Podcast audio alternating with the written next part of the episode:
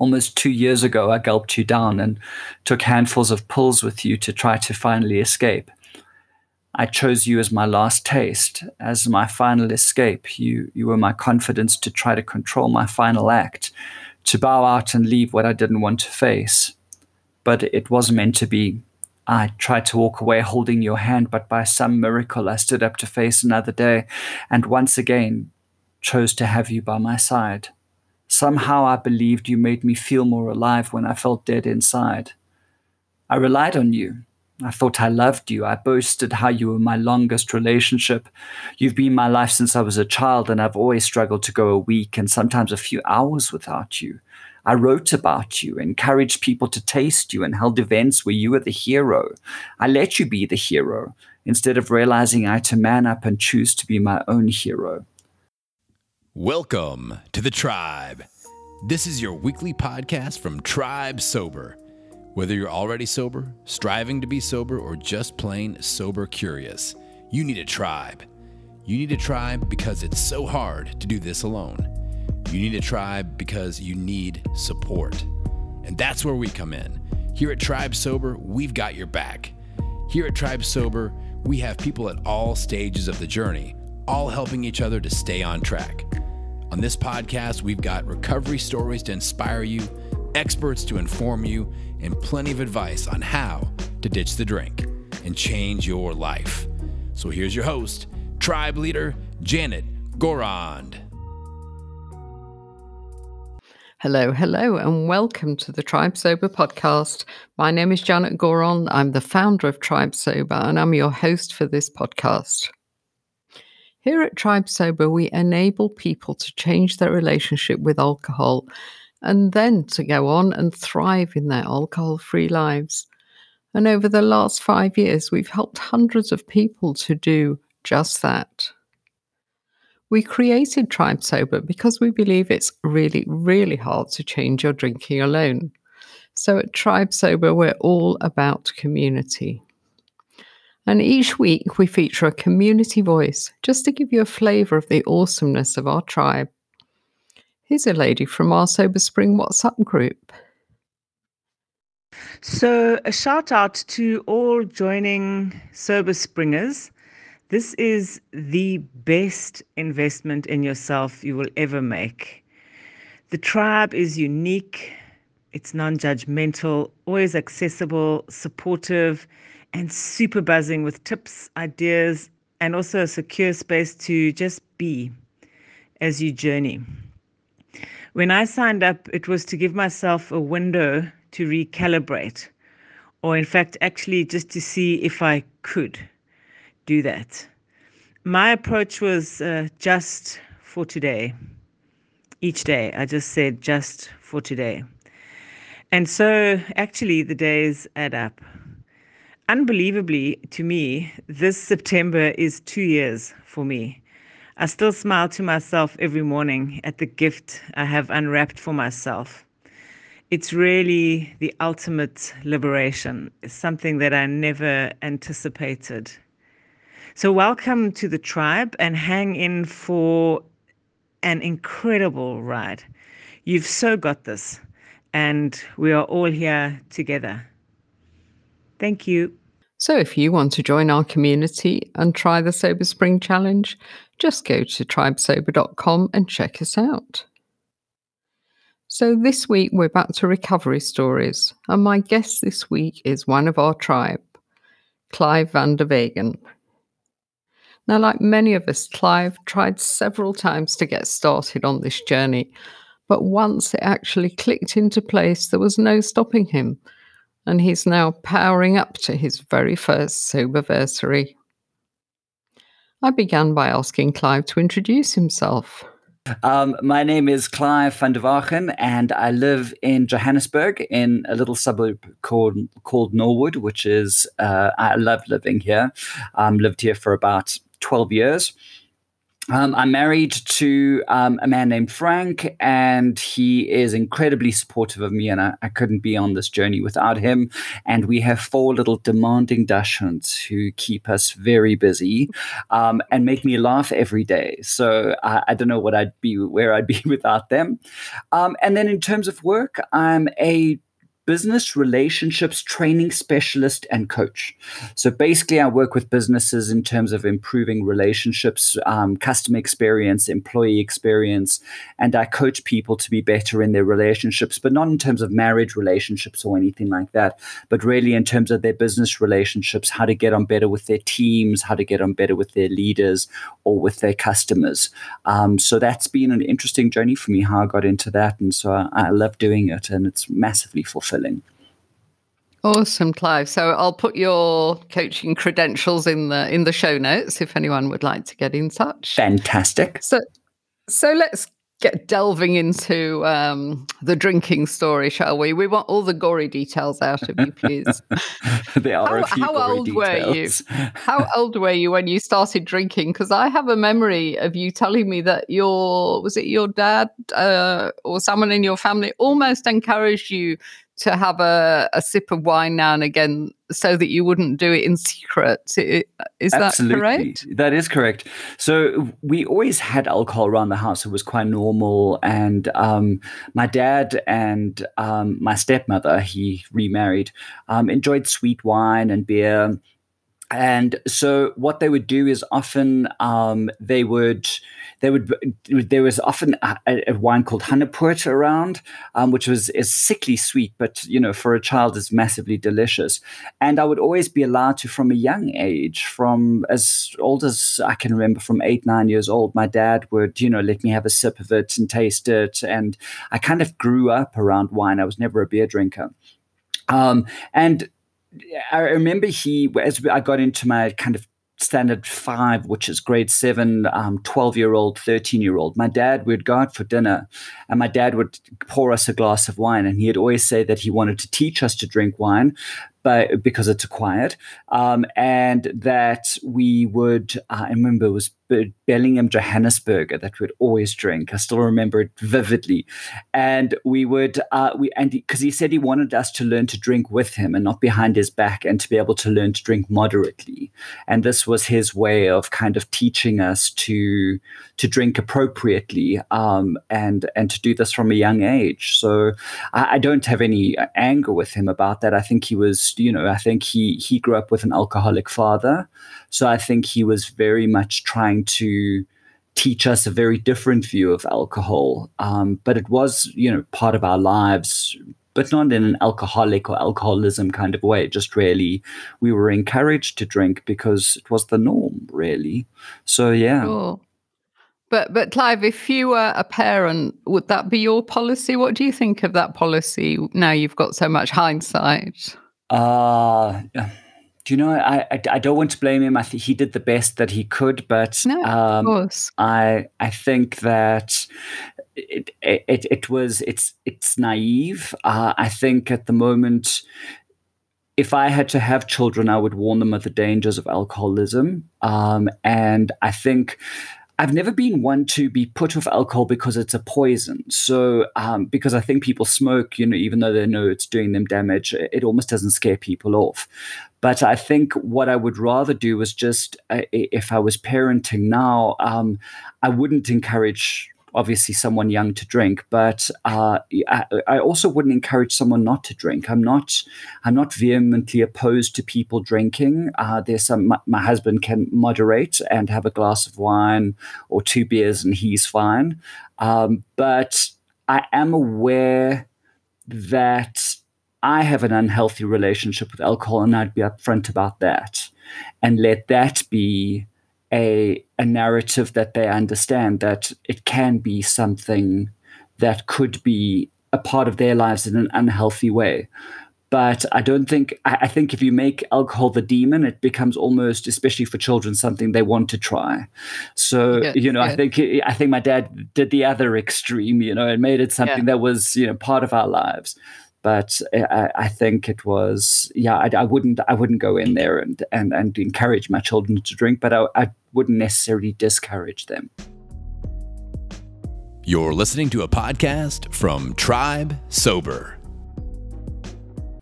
Yeah, it's it's quite a balancing act, isn't it? I mean, if I could uh, go through that early parenting phase again, I think I would probably um, emphasize the dangers and try and educate. But uh, in fact, when I think of my son, I kind of role modeled for him the damage that alcohol can does. And interestingly, he doesn't touch it. He's not interested. Oh, really? But that's yeah. interesting you say that because there's so many people I know who are children of alcoholic um, parents yet and there is all the research going on that is a genetic etc or hereditary um, but I know many people either have uh, a response where they don't drink. So my brother doesn't drink based on. So um, my one of my family members is became alcoholic after you know when I was kind of late teenage years. Um, and because of that, he's very opposed to drinking. Whereas for me, it wasn't a deterrent. Um, it wasn't, I wasn't modeled, you know, in fact, you know, it was something I just ignored. It was her problem and um, something that wouldn't happen to me. So it's interesting that, the, you know, so I think we all respond differently to, you know, and also my dad, his, his father actually died of alcoholism. It eventually his cirrhosis of the liver, and he was drank one night and found, was found dead in the streets. And oh. my father's relationship with alcohol, you know, has never been. I have a similar relationship with him to where my dad starts drinking and he can't stop. Um, so he's also stopped drinking now. But you know, when we were younger, it wasn't a case of alcohol was there was anything wrong with it. He, he the role model for him didn't deter him from alcoholism. Yeah. He just saw his dad as having a problem. But that you know, it's almost in our 20s and 30s, we almost feel like we're invincible to um, what what alcohol could potentially do to us, and it's not going to happen to us. And I think we get surprised, especially as we grow older, when we suddenly realize we've become exactly what we didn't want to be, or we're heading there. Um, and yeah. so I know that's what happened to me.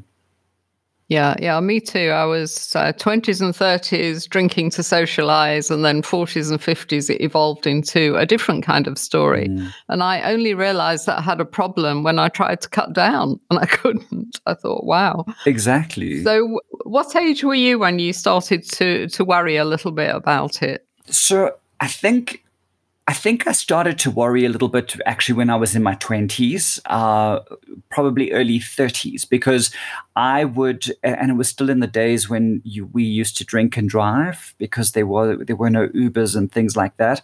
And I remember I used to I used to drive, and sometimes I'd end up falling asleep and kind of hit gravel. I never had an accident or anything like that. And I started thinking that you know, and I, so I'd go out, but it was my social lubricant. Uh, alcohol was such a part of my social life and my friend's social life. Uh, in university, it was you know I went to drama school and it was very much a case of we all, you know, it was every Friday we partied, you know, um, after the shows that we were putting on. So I kind of started realizing then that maybe, you know, I needed to stop the drinking and driving, you know, and start. And also, I remember feeling terrible and feeling like I wasn't doing my body good. Um, I regretted the the hangovers but it was only a weekend kind of drinking, so I thought it was fine. Um, but I was drinking every weekend um, uh, when in, in my twenties, pretty much, and clubbing, and I was I was a very good teenager, very well behaved, and I found my rebellious streak in my twenties. so, and I really I enjoyed my twenties a lot. Um, and then, so I, I, when I got into my thirties, drinking was actually um, I didn't think it was a problem because it was then that I got involved in the Wine of the Month Club. I edited their magazine called Good Taste, and I started um, learning about wine and judging wine. And uh, it, I was part of um, tastings the, the whole time and got more and more into magazine editing. And eventually I, I studied wine through the Cape Wine Academy. And I have my international diploma. I've got my South African wine diploma. I was a writer for Food and Home magazine about wine. I had a wine blog. I was having wine delivered to me free of charge from all of these wine estates. It was so wine was a part of was never a problem because it was a part of my career. I held I had a wine club where I held wine tasting events and would get the various wine estates to start to to come along. Um, and I, I, felt like I, wine was, you know, people used to say to me, it's how classy people get trashed. And I would laugh and laugh and laugh at that. Um, but it was, you know, I was basically, it was a part of my life now. And I, every night I was opening up a bottle of wine, but it was, it was a bottle of wine to taste because I had to write about it. You know, I, I would have a flight of wines, as I'd call it, you know, which we'd have to open up six bottles of wine and I'd have it do a tasting session all by myself. Um, so I was quite ignorant as in terms of what I was doing. And I, I, kind of, when I think back now, I was definitely using wine to zone out.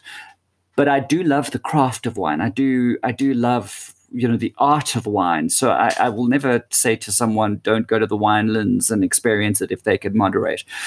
But I then started realizing when I was working in magazines and I went to um, a conference and I got very drunk at the conference and I was the life and soul of the party.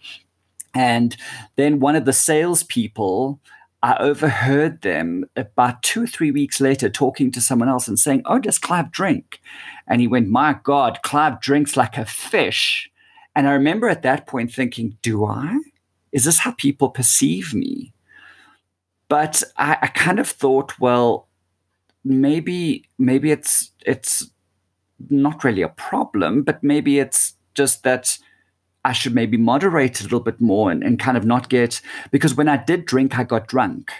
Um, and I think that was the thing, you know, and visibly, so Friday afternoon drinks with the salespeople, I'd get hammered, you know, and drive home hammered, you know, and and uh, and and I think that was when I started realizing that I needed to change my relationship with alcohol. And in 2016, I started a new job. I left magazines and went into work for an employment experience agency. And on the 1st of January, I decided I was going to stop drinking. And it was almost a New Year's resolution. Um, and I was going to change my relationship with alcohol. And I remember being fine with stopping drinking at that point. I remember getting the odd craving and realizing that I was using alcohol more to zone out than I was to actually. I don't think it was some kind of escape from anxiety. I just enjoyed the zoning out kind of feeling after a day of work. And so psychologically, I, when I wanted to zone out, I, I, that was when I craved alcohol. But after a couple of weeks, months, it got better and better until eventually in the the November, I decided that, oh, I'm sure I can start moderating again. It'll be absolutely fine. So after about 11 months of being completely sober and feeling fantastic being sober, I thought, you know, because I didn't see it as a problem, I'd just go back to drinking on the weekends as it went uh, cut to me uh, realizing once, and I think that was my realization that I, I couldn't moderate. And that's when I realized I really did have a problem when, you know, by the end of 2016, again, I was drinking a bottle of wine a night and it was just getting, and was getting to the point where I was starting to feel embarrassed about how much I was drinking. So I'd fill up the bottle, the red wine bottle with, with water. So it looked like it was still, you know, at least three quarters full instead of actually that I'd finished the whole thing. Um, and that was when in 2016 or 2017, I started realizing that I had a problem and would try and stop or try and do the weekend thing, but I just carried on. I don't know why I carried on, but that was when I realized that my relationship with alcohol was not healthy and that and I didn't really know where to start, even though I had stopped drinking before, but I didn't really know what to do because I, that's the whole thing is that although I felt I had a problem with alcohol, I didn't feel like an alcoholic because I knew what alcoholism looked like. And I wasn't waking up in the middle mm. of the night to have a drink. I wasn't waking up in the morning to have a drink. Um, I was just worried that I reeked of alcohol in the morning. You know, that that was my worry. But it was only an evening thing. I felt like a social smoker, you know, which means that you don't really yeah. smoke. It just whereas social smoking just means you smoke other people's cigarettes. Um, so I so I, I saw it as a problem, but not to the severity of what society defines it to be a hmm. problem. Mm. Um, yeah. But I was aware Because of of course society defines alcoholism as the homeless man on the bench, you know, clutching and- his bottle of scotch, and that wasn't you. Exactly, and and my grandfather had died of alcoholism, so it was you mm-hmm. know I I understood it to be severe, you know, and then. And I wasn't that guy. In fact, I, it, No. uh, later on, it kind of towards before I stopped drinking, I went to AA and walked out and had a glass of wine to celebrate the fact that I wasn't an alcoholic. Yeah. Because I Yeah. wasn't in rehab like them. I hadn't lost my Exactly. family. I hadn't written off cars. So AA, you know, was was almost a, a bad example. And I'm not knocking AA. I think it has its place and Mm. has worked for many of my friends. But for me, it was a place where I felt almost uh, it, it affirmed the fact that I didn't have a problem, as opposed to Yeah, yeah. it made me feel relieved. So I went home and had a glass of wine to celebrate Yeah. my the fact that I. was exactly the Yeah, with I could AA. do- It was like, do a oh, look bottle." at these people. Yes, no, they were all chain smoking outside and talking about their rock bottoms, and I was not chain smoking. I didn't smoke, and you know, I was I, I, I was fine. I didn't drink at work and slip a hip flask in. I was fine. Let's just go back to your moderation experiment Sure. for a minute because that's so interesting. So you had uh, you started drinking again after eleven months, and really by two months you were back to, to previous levels, weren't you? Well, I, I would Some- actually say in the December because obviously December holidays, you Yeah, know, I started, you know, but I, I wrote it off to being December holidays, but by the January I was back to normal, back to the way I was, I should say. You're listening to a podcast from Tribe Sober. If you'd like to join our warm and welcoming community, just head on over to tribesober.com and hit the membership tab. That's www.tribesober.com. A lady uh, I interviewed recently, who's a like a brain specialist, uh, told me something very interesting about this. She said that if we have been drinking for decades, you know, and we have got a dependence issue, if we develop one, then we, we've got a neural pathway in our brain, a drinking pathway, if you want to call it that, that is so deep. You know, it's almost like a super highway. And then we try and change our behavior and we try and develop, you know, a non drinking highway but that super highway will always be there. And mm. she said a good way to think about it is think of it as your your mother tongue language. And imagine if you moved to italy and you spoke italian all day your english would still be there and you'd always you could just switch over and speak english beautifully and I thought that was a, very good analogy, actually. So we have to think it's always there. And once we've crossed a line with our drinking, we can't really go back and moderate. Yeah. And it's uh, it's sad but true. Yeah, and there's and, and the, the fact is is that there are some people who can moderate, and I respect Yes, that. And. I, I, you know, I've, I've never been a vehement and won't become a vehement anti-alcohol um, person, but it it's it, it is my problem is is that once I start, I can't stop, and I have to. And there's certain people that and being a part of Tribe Sober, I've realized that you know I'm not the only one. You know, there there are many of us who that's just our relationship with alcohol and something that I have to accept. Um, but it is and the, that's the- that's the joy of sorry that's the joy of um, joining a community isn't it? Because you, you're with other people that get you you know they're not going to say to you oh just have one glass of wine and you'll be fine. Yes, they understand us and it's almost you know So- to some extent uh, and and you're you're very patient on the tribe sober groups and i love the community but there are those people who kind of join and say that they they want to to moderate. And i kind of al- almost think that you know that they want to get there. And i almost think that you know if you're joining something like tribe sober i almost want to say don't do don't go back to moderating. I know if you've if you've got to the point where you think you need to join something to help you not drink, moderation is no longer an option. Because absolutely. you know it, you either moderate or you don't. And someone Exactly. who has got to a point of have feeling like they've got a problem will always go back there. I've never seen someone successfully moderate. They might initially but it will hmm. always eventually go back to and, i could be wrong but it's in my experience. I've never seen anyone who hasn't come crawling back to say i thought i could moderate but it's not possible. So i've Yeah, realized But that. sometimes people have to go through that phase. You know, we we call our workshop "How to Moderate or Quit." yeah And not that we're trying to trick anyone, it's not a marketing thing, but we want to get people there that are in this kind of moderation trap, you know, and yes. they might well say, I've come here to learn how to moderate. And you can apply the tools that we share to moderation. But very often, you know, they'll go away and they'll try for a year and then they'll come back to another workshop and they'll say, You were right, I can't moderate, but I had to keep experimenting. And it's almost part of the contemplation phase because until you accept I can't moderate, it's it's not going to work. And then once you accept it. But the moderation thing is so tricky because I don't know if you heard that interview that I did with William Porter a, a few weeks did, ago. The author of he Alcohol talk- Explained, yes. Yeah. Did you hear fading effect bias? I thought that was so interesting. Yes. Our brains trick us and they they remind us of the good times we had with alcohol and we forget, you know, the hangovers and the blackouts and the driving drunk, etc. And we think, oh, I miss those good times and I've been sober for a year. I've proved to everybody that I'm not an alcoholic. So now I'm going to moderate. Yes, absolutely. And then it, oh, but it, and, and it's that. interesting you said that because yesterday um, we were driving out to Mulder's Drift and to go and have lunch at a restaurant and go and sit outside. And I said to to my husband on the way there, I just said, and it, it's because I have I've been sober now for at the time of recording almost eleven months, and I I said to him, I said today I'm slightly triggered because it's rosé day for me because the weather was beautiful. We were going to go and sit out in the garden, and it's almost like I've in this neural programming that summer summery weather was rosé weather for me. So, and I said to him, I said, I need to.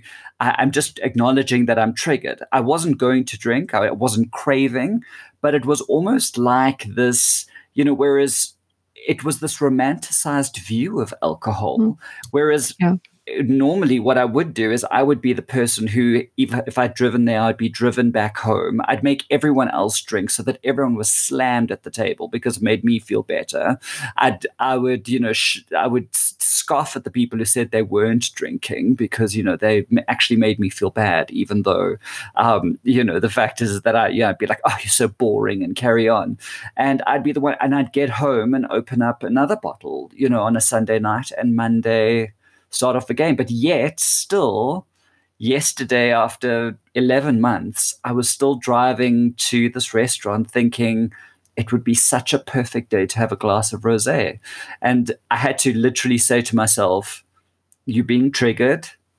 It's not, it's not that nice an experience. Yeah. And you know, I know USA played the movie forward, and it's it is you know I kind of in my mind had to say because tomorrow You'll have to reset to day one. You'll have to remove yourself yeah. from the six month group, which would be devastating for me. I was very proud when I joined the Big People's group. Um, but, uh, you know, and, and also it, it, it would just be, it would be going backwards to a place where I, I was miserably un- unhappy, even though I thought alcohol was making me happy, if that makes sense. Yeah. And we have to, to steal an expression from Gwyneth Paltrow, we have to uncouple rosé with sunshine. Exactly. And you'll only do that in your brain by going out and enjoying some alcohol-free bubbly or something uh, in the sunshine for a few times, and then you'll think, "Oh, okay, I can do this." Uh, with your subconscious will accept that it doesn't have to be rosé if yeah. the sun is shining. Well, I'm yeah. not sure if so I'm not sure if it, and, and you would know because you've been sober for longer, but I've almost forgiven myself for having that kind of programming because it almost keeps me on my toes to some extent. I don't want to be a smug, you know, and eventually, well, you know, one day kind of relapse. I want to be very aware of the fact that I have a, a drinking problem. And yeah. so what I do is I, I don't mind kind of being triggered um, because I don't necessarily get cravings. And I don't feel the need to reprogram that. I just feel the need to acknowledge that that's, yeah. that that's a part of my programming now.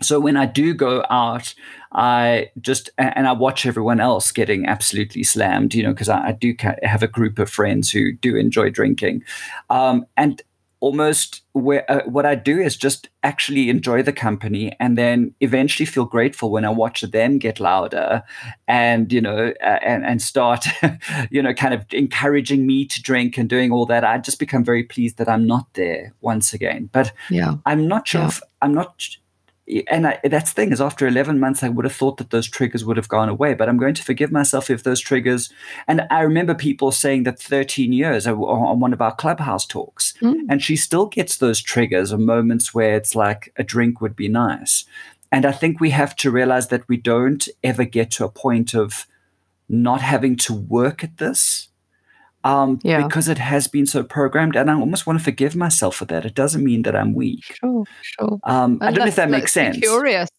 Yeah, yeah, totally. And let's be curious about what's what's going on here. The way you analyzed it, it was always rosé sunshine. Yeah, was great. And I would say be a scientist in your own life, you know, and see what, what's going on up here. Yeah. And also, when you're with friends, I mean, be an anthropologist. Yes, yeah, absolutely. you're David Attenborough. yeah, seeing how they and and it is amazing watching them shift in behavior. And I don't, I I, I have no problem with it. We went out because it was a long weekend this weekend, and we went out on Saturday and you know they we were with friends who had all been drinking and you know my husband was drinking and then um but nothing hectic. And then what happened was you could see they settled down and it was beautiful weather. And we were also once again sitting outside.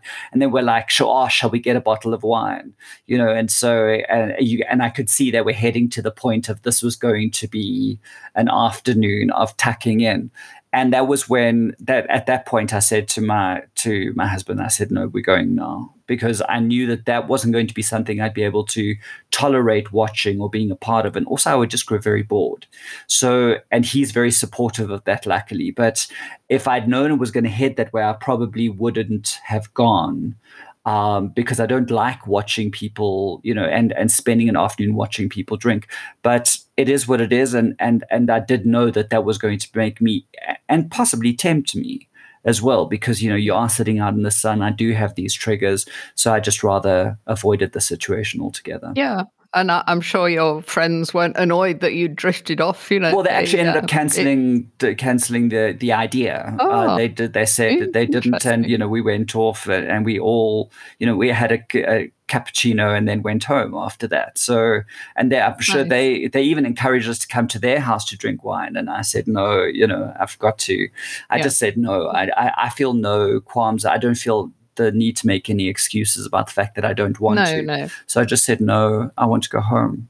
So I said, it's nap awesome. time. So, well done. yeah. but I knew that it was going to be something that I wouldn't enjoy. And I don't think I would have drunk, but it could potentially be a trigger is watching because it, yeah. uh, out of boredom, um, mostly exactly. more than anything else. And I know when I get bored, I want to drink.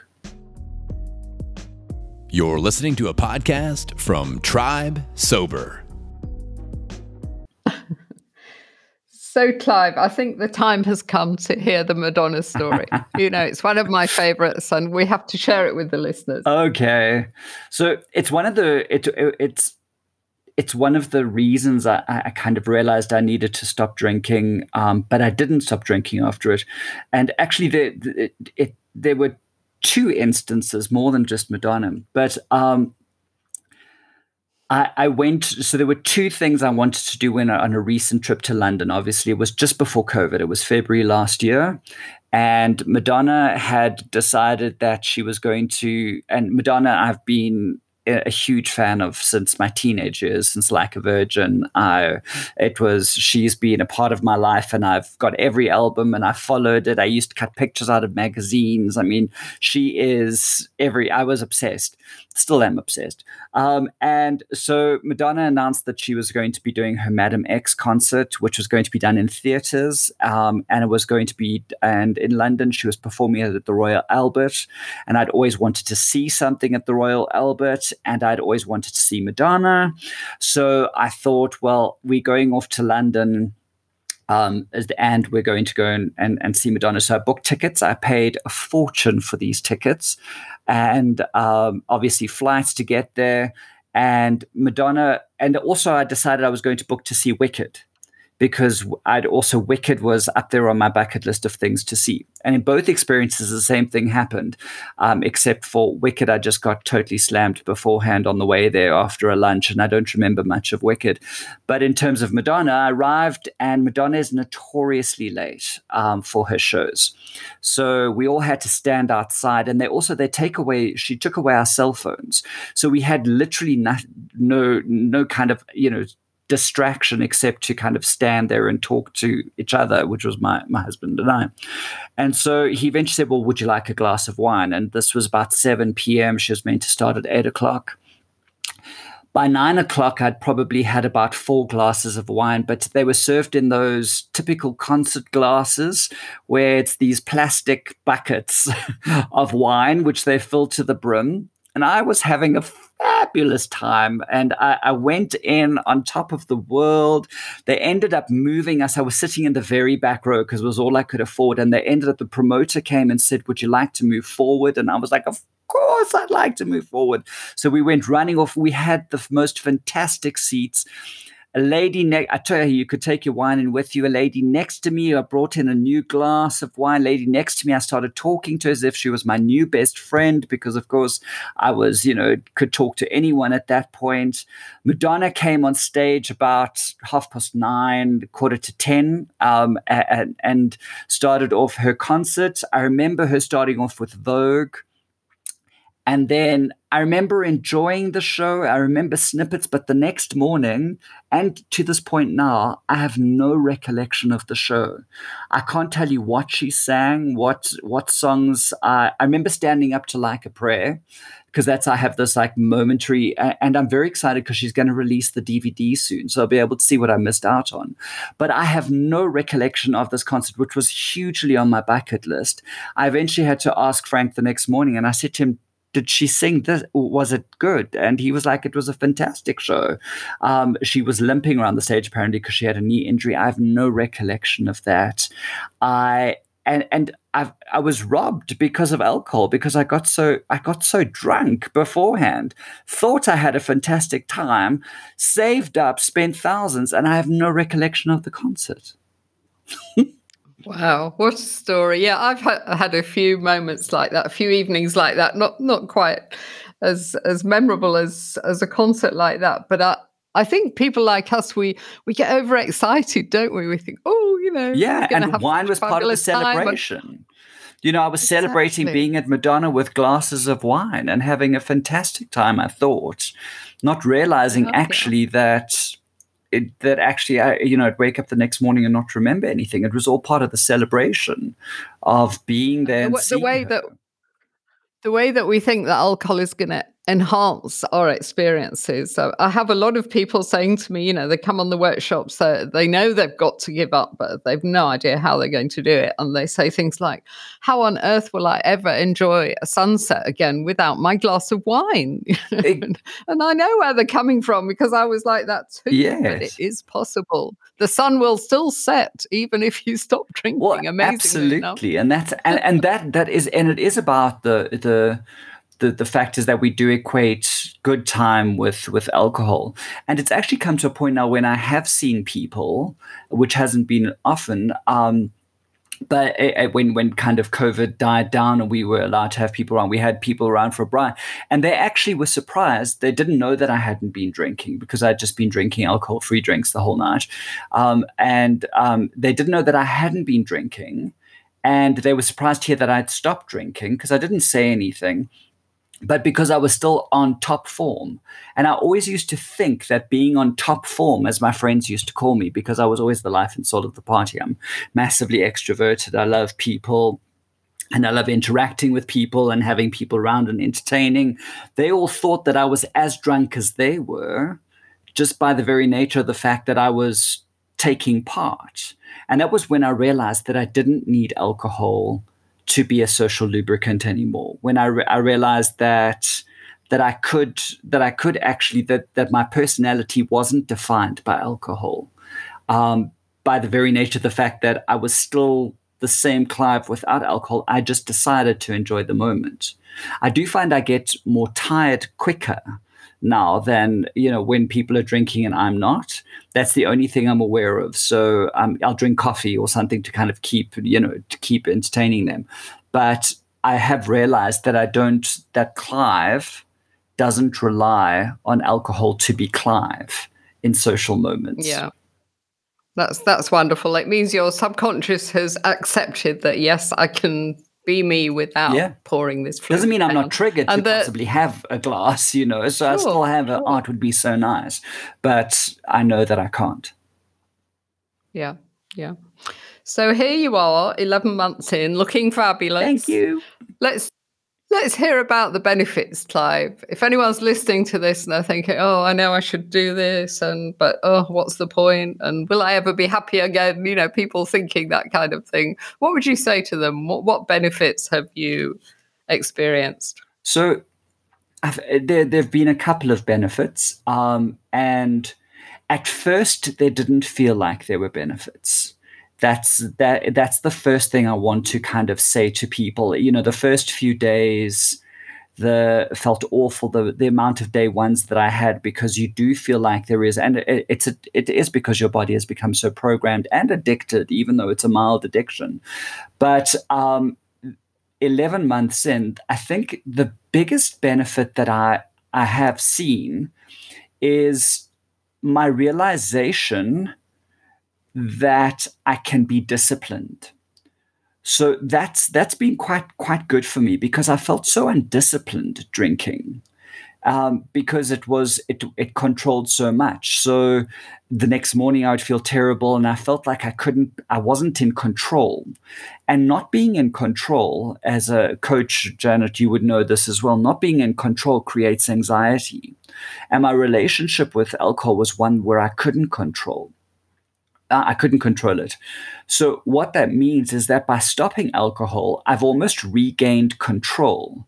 And with the regaining of control, I've released the anxiety that I thought alcohol was easing, but I've now realized was causing. And that, that discipline of not, of saying no, of being of choosing to come home and, and, although I'm working from home, but finishing off a day. And normally the, my programming was, you know, let's zone out and, you know, with a bottle of wine. So what's happened now is that discipline of saying no to that has actually almost made me regain control of other aspects of my life which has been incredibly powerful. So it has made me realize. So it's and a lot of people talk about their exercise when they start stop drinking alcohol, but it's not just been that. It's almost just been a psychological kind of sense of actually I'm not weak. And it's been so affirming when because alcohol made me feel so weak, especially when I was going through the day ones um, I used to beat myself up, and I, I, told you about it. You know, I used to beat myself up so much about the fact that I wasn't in control. And now that I have managed to get control, I feel. I feel stronger, more disciplined, and I feel like I can actually achieve certain things that that that I'd, I weren't in my realm of being able to achieve, you know, beforehand, or, or, or, but it's not even as as profound as that. It's just the fact is is that I have realized that I'm a person who is disciplined, who is in control, and I can regain control of my life even in those moments when I might feel out of control, rather than resorting to alcohol, which I thought was easing the out of controlness. So that's been the first benefit that I have. Is so the reduction yeah, in anxiety. You're listening to a podcast from Tribe Sober. Can I just comment on, yeah. on that, Clive? Because uh, um, yeah, that's so interesting about the the disciplined bit because I often say to people, sobriety is a superpower because almost subconsciously you think to yourself, if I can ditch the drink, I can do anything, you know, because it was so entrenched in my life. If I can get rid of that, I can do anything. And you hear about, and indeed I've done it myself, you hear about people then looking at other aspects of their life and thinking, okay, you know, because you get this energy, creativity, and you get clarity of thought and you think, okay, you know, I need to stop eating junk, you know, I need to exercise more, I need to do something about my career, my relationships. It has such an amazing knock-on effect Mm. because I don't think we realize how alcohol kind of dampens us down. You know, it saps the motivation, and we we forget, you know, how how many things we could we could change in our lives. And once we've got this power, then uh, we can go ahead and do it. Yeah, absolutely So thank you for that. That was a, a lovely benefit. Yeah, well, I, I'm very, I'm very proud of, I and I've said this before when I, I did my share in the tribes Sober community. I, I'm very proud of being alcohol free. It is something that I, and when people speak to me, I, I have no, I, I have, I'm, I'm not ashamed of the fact that I'm alcohol free, and that's, uh, it, it, it is, it does feel like something to be proud of and celebrated, and that's why I celebrate the milestones um, because it is something that has freed me so much and made me feel so much more different about myself. Um, I did feel so weak, and I thought that I was weak because of me, and the alcohol was making me feel better socially. Work wise, work functions. I take clients out for dinner and, you know, be the life of the party. They'd book more sales with us. And I thought it was all booze now I'm making sales without booze. It's and it's still the same Clive. It is. It's you know I kind of realize that I can I can be me, and it's almost a sense of pride in being me, as opposed to being Yeah. what I thought was me being reliant on something else. Yeah, I love that pride thing because I uh, I was the same in my early sobriety. uh, I felt apologetic, embarrassed, you know, and, and now I can't wait to tell people. I can't wait for them to offer me a drink so I can say, "Oh, I don't drink actually." Yeah. Well, I, and and I, I say to people, and it, it's one of the things that puts people in their place completely is is that you you say someone said, "Oh, would you like a glass of wine?" And I say no, and they're like, "Oh, don't you drink?" And because immediately that's what people do is they ask you why you don't drink or you know why you're not having a drink. And you know I could lie and say it's because I'm driving. You know, even though you know if if I'm not driving or I'm on antibiotics and I kind of thought, and I used to do that when I was first sober in 2016. I'd always say it was because I was on antidepressants or something like that. Um, and I just now say to people, I say, you know, because I've, I've got a drinking problem. And uh, I remember one friend who I used to drink a lot with, and I hadn't seen him for a while. And he said to me, he said, Oh, you could have warned me, you know, not to ask the question. So, and I was like, Well, why did you ask anyway? and Exactly. he he said he said oh because i you know i was just curious and i said well i'm being honest with you i've got a problem so he said Yeah, okay well yeah. good for you for realizing it and never offered me a drink for the rest of the night it just he it was awkward for a moment but we carried on with it so Exactly, and um, we get more and more at ease, don't we? Explaining as the as the years go by. So let's um before you read your your beautiful letter, give us a few tips for people that are listening because you you haven't really said how you managed it and how it stuck. You mentioned all the day ones, but why was it different this time? Why did it stick? So I think it stuck this time because it got to a point where it was. Um, so it, it's interesting. My, my Frank had said to me that he didn't understand my relationship with alcohol because he could moderate. So he kept saying that I had almost created this belief that I couldn't stop drinking. And he almost felt that it was my script that I had written for myself, and I just needed to change my script and be able to moderate. And that was just his, it wasn't uh, meant from a, a place of, of being horrible or anything. It was just he didn't understand alcoholism. He's never grown up in an alcoholic family. He's never understood alcoholism. Moderation for him is perfectly normal. Um, so he felt that I just needed to change the script. And so I I, and and I just I said to him, I said, no, I've got a problem, and he never ever really acknowledged that or, or understood it.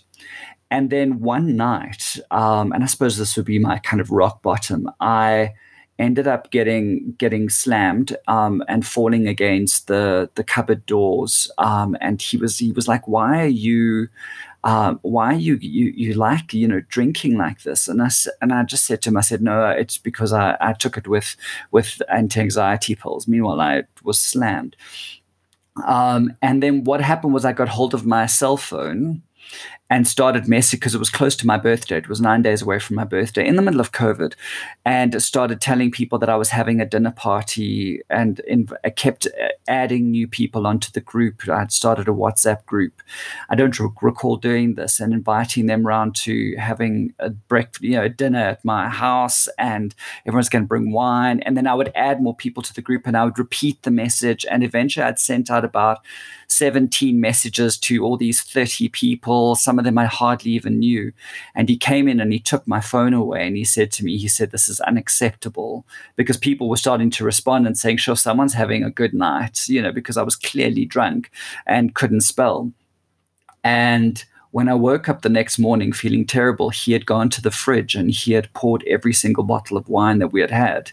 And, you know, we had kind of stocked up for lockdown down the drain. And he said, I get it. I understand it stops now. And it was when he got involved and I kind of saw, and when he said to me it was no, no longer acceptable, that was when it almost gave me the realization that that other I was embarrassing myself, that I was really not and, and I did, I feel embarrassed about that night and still some people I haven't spoken to again.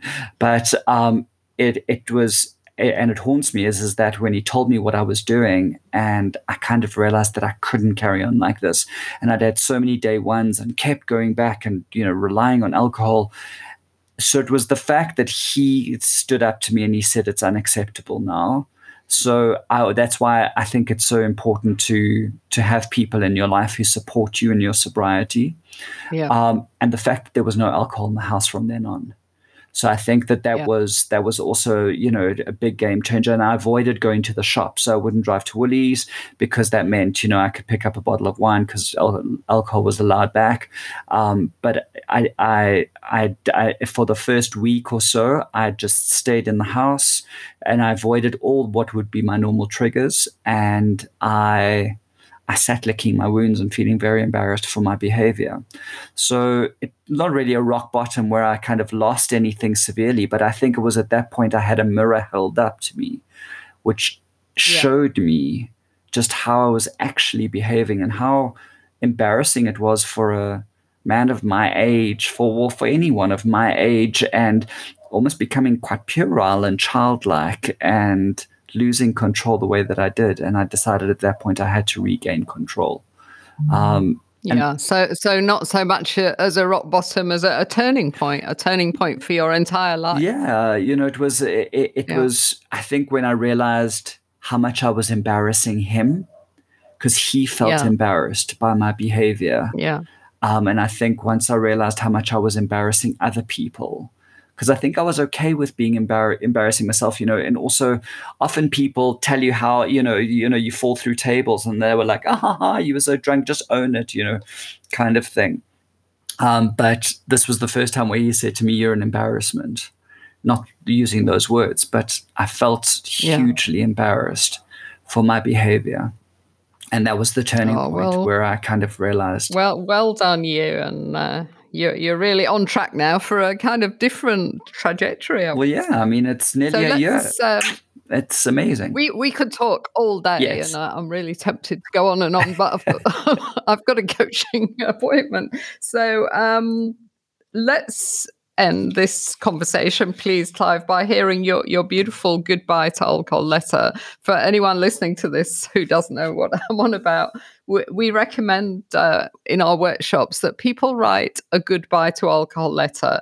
And the rationale behind this is that alcohol can be like an abusive lover. You know, it's in your life, it's out of your life. You try and keep away from it, but it comes creeping back because you start remembering the good times. And it's it's very much like that. So I know when I wrote my letter, which was on my first soberversary, um, it I felt like it was a cathartic experience, drawing a line under my drinking, and it was very powerful for me. And uh, I really recommend that people do this. So let's hear yours, Clive, because yours is stunning. Every Saturday afternoon, we open up our Tribe Sober Zoom Cafe. It's a safe space where our members can connect, check in, and just shoot the breeze about alcohol free living. If you'd like to be a guest at the cafe one Saturday, just drop us an email at janet at tribesober.com. That's Janet, J A N E T, at tribesober.com, and we'll send you an invitation. Thank you. Yes. And, and, so I wrote it just having turned seven months old in my sobriety.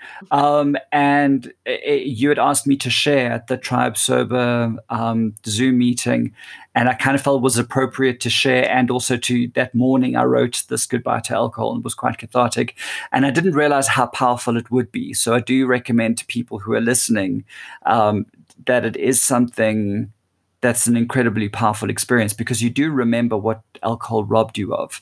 So mine written on the 24th of April 2021 and yeah, here we go. Dear alcohol, it's been 7 months since we've parted ways and sometimes I still find myself missing you. You've been in my life for many years so saying goodbye was hard. Sometimes I think the hardest thing I've done in my life. I'd come to rely on you so much. You helped me to speak in front of people. You made me feel brave and confident. You gave me the courage to speak to strangers and dance like no one was watching. You helped me escape those lonely nights and disappears, disappear into a haze of forgetfulness and peace. At times, you made me feel like the real me, the person I could be if I wasn't so in my head and worried what people were thinking. You made me fun. You made me laugh. You made me stop feeling because feeling is hard. You know how rough things got, especially in the last few years. I tried to say goodbye to you before, but like a lover, I can't escape. You came back into my life and made me forget the pain I was so desperate to ignore. Sometimes all I remember is what you gave me. I forget what you took away. And now I have to be honest about what you did to me. I'm not a victim to you, but I chose to let you in, and I chose to let you take control, and I chose to let you claim me but I have chosen to take my power back because I never realized how powerless you really made me, how fleeting your escape was. And like an abusive lover, you would hurt me and leave me craving you for more. I used you, and you let me. Almost two years ago, I gulped you down and took handfuls of pills with you to try to finally escape. I chose you as my last taste, as my final escape. You, you were my confidence to try to control my final act, to bow out and leave what I didn't want to face. But it was meant to be. I tried to walk away holding your hand, but by some miracle I stood up to face another day, and once again chose to have you by my side. Somehow I believed you made me feel more alive when I felt dead inside. I relied on you, I thought I loved you. I boasted how you were my longest relationship. You've been my life since I was a child, and I've always struggled to go a week and sometimes a few hours without you. I wrote about you, encouraged people to taste you, and held events where you were the hero. I let you be the hero instead of realizing I had to man up and choose to be my own hero. And I forgive you, and I forgive myself, because walking away from you has made me feel like the strongest man in the world. God knows I'd struggle to walk away. I'd go a few days, but you were like a child sobbing for my attention, and I'd give in and let you envelop me in your escape. I try my best to ignore you, but you were always there. Even now, you still are, as I count every day since I've parted ways. But those days are getting easier, and I'm seeing more and more of me and learning to love that me, and realizing that you were wrong for me. You made me feel alive momentarily, but left me crumbling the next day, sick to my stomach with regret that I'd let you in the door, physically sick because I couldn't get enough of you. I now choose to remember those moments, not the escape, not the fun, but the fear I woke up with, with you lingering on my breath and in my head, with the regret I felt and the weakness and shame I woke up to, knowing that you had won once again. I choose to remember how you tried to control me, how you lied to me and told me I was okay and left me feeling worthless the next day. How I felt embarrassed about the way I acted when you were around, the things I said, the stumbling, the falling, and the not remembering. I choose to remember the days and nights you made me sick to my stomach, lying on the bathroom floor in my own vomit. I choose to remember the hitting and not the holding. I endured your abuse not because of you, but because of me. I let you abuse me, I was lost without you and let you take control. You weren't my strength. I was just too ashamed to see that I felt weak. I admit that. I take responsibility for it. I choose to see my foolishness and celebrate the strength I've shown to finally walk away. because walking away from you is strength. I see you every day in the stores, on the screen, in my Instagram feed. I think about you every day as I log another day in triumph of the day I put you behind me. You were on almost every page in the last chapters of my life, and you still will be in the future. But the story will be different. I will no longer remember what you made me feel like I could be. I will, remember how walking away from you made me choose to be the person I want to be to stand in my own strength and power, celebrate my flaws, sit with the pain of my past, and remain determined to be the man I choose to be, rather than the man I let you make me believe I could be. I thought you made me strong. I make me strong. And although you're still very much a part of my life, you're now on the pages of my strength, of me claiming Clive back. You're on the pages where leaving you behind reminds me daily of what I can really do just how strong I can be. You are significant, and you are, and you not being a part of my life is even more significant. So goodbye, and thank you for the lessons. I have no regrets, only a choice to walk in strength from here on.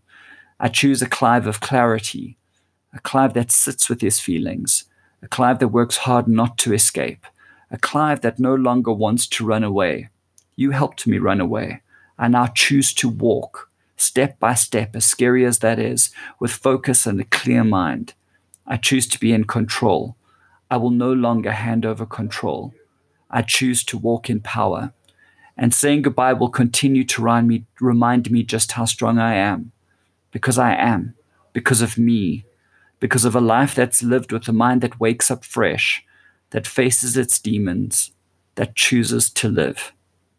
I choose to live so I've stopped choosing you. Goodbye, old pal. Wow, Clive, that is such a stunning goodbye letter. It's straight from the heart. I remember you reading it out at the Zoom cafe, and I don't think there was a dry eye in the house, or on the screen, should I say. There were so many insights in that conversation, but let's highlight a few. Clive's father offered him a drink of alcohol at quite an early age, it was all an effort to make it less exciting, but looking back, Clive feels that this was probably a bit naive. And if he was a parent, he'd probably share with his kids that he had a problem with alcohol himself and that it was a substance that should be treated with caution. I think educating our kids about alcohol is so tricky, but one thing is for sure it's easier to do this if we don't drink. It's no good telling them one thing and then modelling another by opening our nightly bottle of wine. Like many of us, Clive felt invincible when he was younger, and the fact that he became dependent on alcohol really took him by surprise. Alcohol dependency tends to sneak up on us over the years, and it's only when we try to cut down or give up that we realise we have a problem. That's why regular breaks are so important. If you want to try 66 alcohol free days with online, community, and audio support, then just go to tribesober.com and click on Sober Spring Challenge.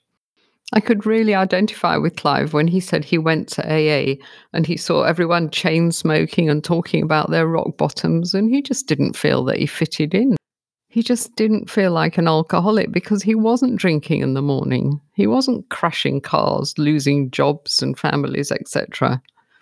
The thing is, we don't have to wait until we hit rock bottom before we make a change. If we worry about our drinking, if it's on our mind, or even if we drink more than the low risk limits, then we should make some changes. At the very least, take a break just to test your dependency. Like most of us, Clive tried moderation, and we agreed that our drinking neural pathway will always be there. So once you've crossed a line with your drinking, moderation is no longer an option. The best thing to do is accept that you can't moderate and then concentrate on creating an alcohol free life that you love. Clive talked about being triggered by a sunny day and the thought of drinking rosé. He's got a very sensible approach to triggers, though. He just recognizes them, gets a bit curious about them, and lets them pass without acting on them.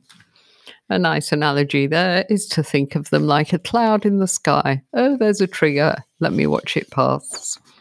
Another way of dealing with those triggers is to create another ritual to replace it. For example, if Clive started enjoying a glass of alcohol free bubbly every time he sat drinking in the sunshine, then his subconscious would gradually create a new and less harmful trigger. Clive's Madonna story is one of my favourites. I think it's the way he tells it. But it's a classic example, isn't it, of how we expect alcohol to enhance our experiences. In Clive's case, he ended up almost blacking out and missing most of the concert that he'd been looking forward to for months. He's made the joyful discovery that Clive doesn't need alcohol to be Clive. He can still be the life and soul of the party when stone cold sober. And 11 months into his sobriety, Clive feels that he's regained control of his life and reduced his anxiety. He feels strong and he's proud to be alcohol free. Clive ended our interview by reading his goodbye to alcohol letter. He found that writing this letter was a powerful and cathartic experience. His letter is very moving, and if you'd like to read it, just go to tribesober.com and hit the inspiration tab. And if you feel ready to write your goodbye to alcohol letter, then just send it to janet at tribesober.com and we'll be delighted to publish it. If you heard my interview last week with neuroscientist Stacey, you would have heard how she loves our goodbye to alcohol letters, and she suggests that people should not only write them but keep rereading them regularly, just to keep themselves on track and remind them of just how bad the drinking got. If you want to know more about Clive, then you can follow him on Instagram at Late Night Clive. His website is Ready People Koza, and he's a training consultant and business coach. Here in South Africa, we're gearing up for our annual Sober Spring Challenge, the fourth year we've done this. It starts in September, but even if it's not spring where you are, you can still sign up for the challenge, which comprises of support for 66 alcohol free days. Just go to tribesober.com and click on Sober Spring Challenge. And we've also got a membership bonus on offer this month. Just sign up as a subscription member and we'll include a complimentary Sober Spring Challenge with your membership. So that's it from me. Thanks for listening. Don't forget to follow us and share the podcast. See you next week. Ditching the drink is like climbing a mountain. It's hard, it takes courage and grit, and an experienced guide. And that's where we come in. Here at Tribe Sober, we've climbed that mountain, and we know the view from the top is amazing. We've used our experience to put together a unique membership program that will support you all the way. We've got challenges, chat rooms, sober buddies, trackers, and milestone awards, and that's just for starters. So head on over to tribesober.com and check out our membership program. It's the essential resource for anyone looking to ditch the drink and change their life.